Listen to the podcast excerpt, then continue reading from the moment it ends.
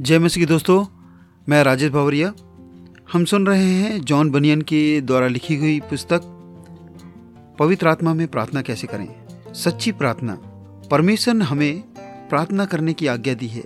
उसने हमें सार्वजनिक एवं व्यक्तिगत रूप से प्रार्थना करने की आज्ञा दी है। निवेदन करने वालों को प्रार्थना परमेश्वर की अद्भुत संगति और सहभागिता में पहुंचाती है।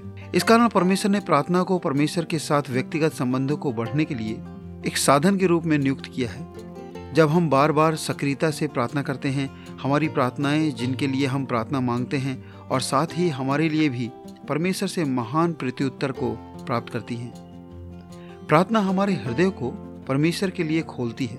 हमारी प्रार्थनाएँ वे साधन हैं, परमेश्वर जिनके द्वारा हमारे खाली हृदयों को भरपूरी से भरते हैं। हमारी प्रार्थनाओं में हम मसीही परमेश्वर के सामने अपने खाली हृदयों को ऐसे खोल देते हैं, जैसे कि एक मित्र अपने दूसरे मित्र के सामने खोल देता है, और उसकी मित्रता का प्रमाण भी पा सकते हैं। मैं सार्वजनिक प्रार्थना और व्यक्तिगत प्रार्थना के बीच में अंतर समझाते हुए बहुत बातें कह सकता हूँ। मैं मन में की जाने वाली प्रार्थना और ज़ोर से बोलकर की जाने वाली प्रार्थना का अंतर भी स्पष्ट कर सकता हूँ। आत्मिक वरदानों और प्रार्थना के अनुग्रह के बीच में जो अंतर है, उसे भी समझाया जा सकता है।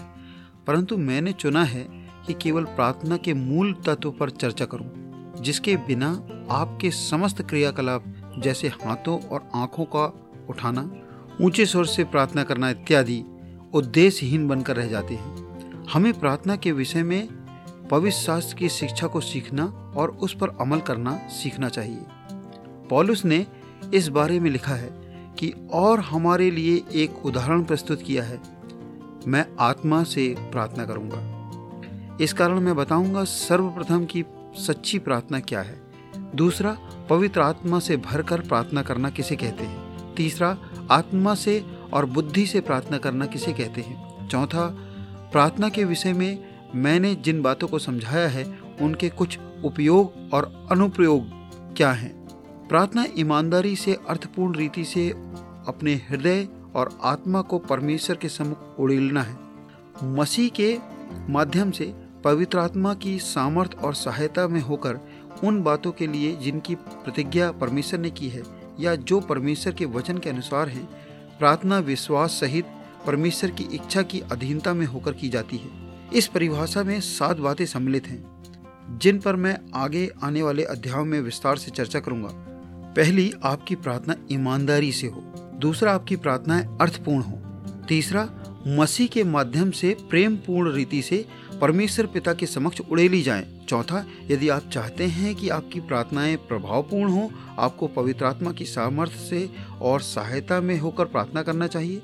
पांचवा है, परमेश्वर की इच्छा के अनुसार आपकी प्रार्थनाओं के उत्तर मिले। इसलिए आपको उन बातों के लिए प्रार्थना करना चाहिए जिनकी प्रतिज्ञा परमेश्वर ने की है, या जो उसके वचन बाइबल के अनुसार हों। छठवा, आपकी प्रार्थनाएँ स्वार्थपूर्ण ना हो।